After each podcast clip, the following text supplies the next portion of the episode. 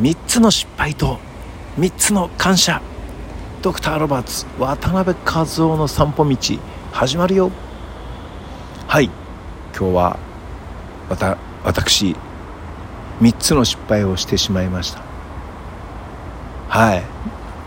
大体いつも失敗はつきものなんですけどもそれがですねその失敗を助けてくれる3つの、えー、感謝するべきことが起こったんであります、えー、この場をお借りして助けていただき本当に心から感謝しております。ありがとうございます。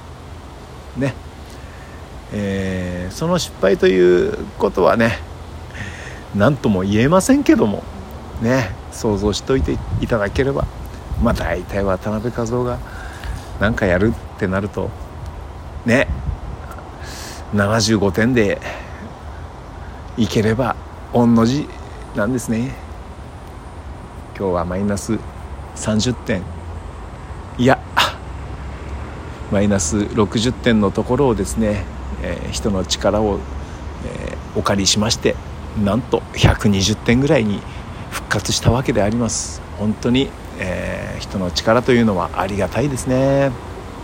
ね自分が失敗した時にこうフォローしてくれるということはどうとてもあの大きな力というかですねあ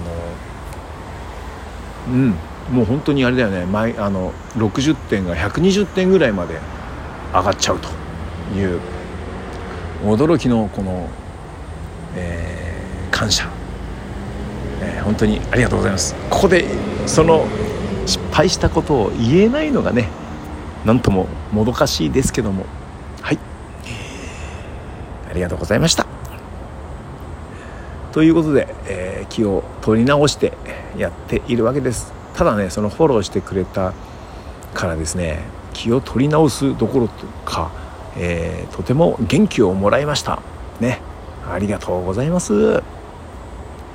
ということで、えー、渡辺和夫の周りでは面白いことが今度起きますよ。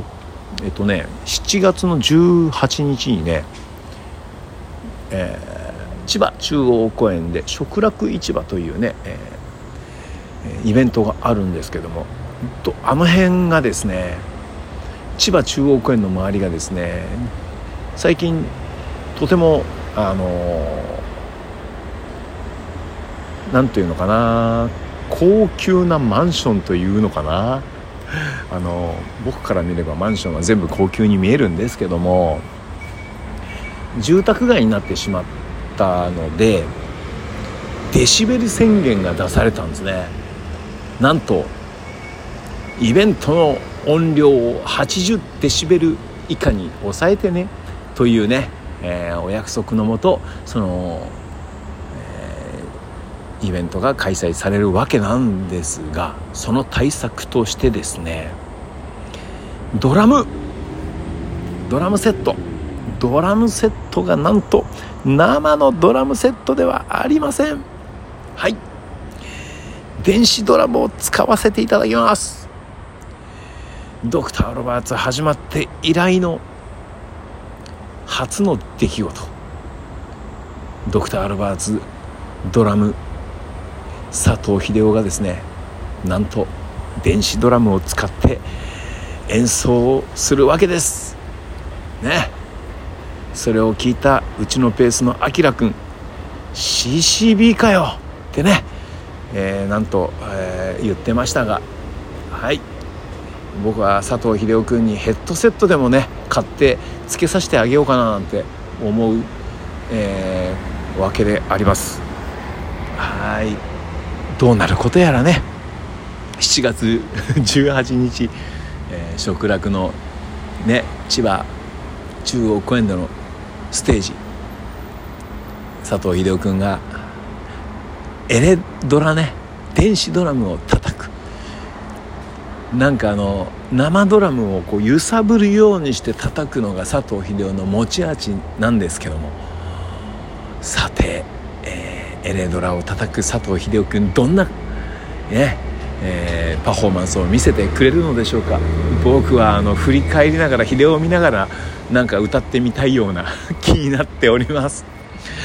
ねご興味のある方ぜひぜひ7月の18日にね僕たちの出番が17時20分なので、えー、ね興味がある方はご覧にいらしてみては、えー、いかがでしょうか？エレドラはね僕たちだけじゃないんですね、えー、イベント全部通して全部のドラムさんがね、えー、エレキのドラムを使うわけですが。まあエレキといえば、えー、僕もエレキギターあきらくんもエレキベースねやっと秀夫もエレキになったかという感じで、えー、お届けさせていただきたいと思います。はい。そして、えー、もう一個の告知が、えー、あります。7月の16日土曜日ですね。その日は、えー、茅ヶ崎の月に、えー、ライブやり行きますよ。エレクトリック。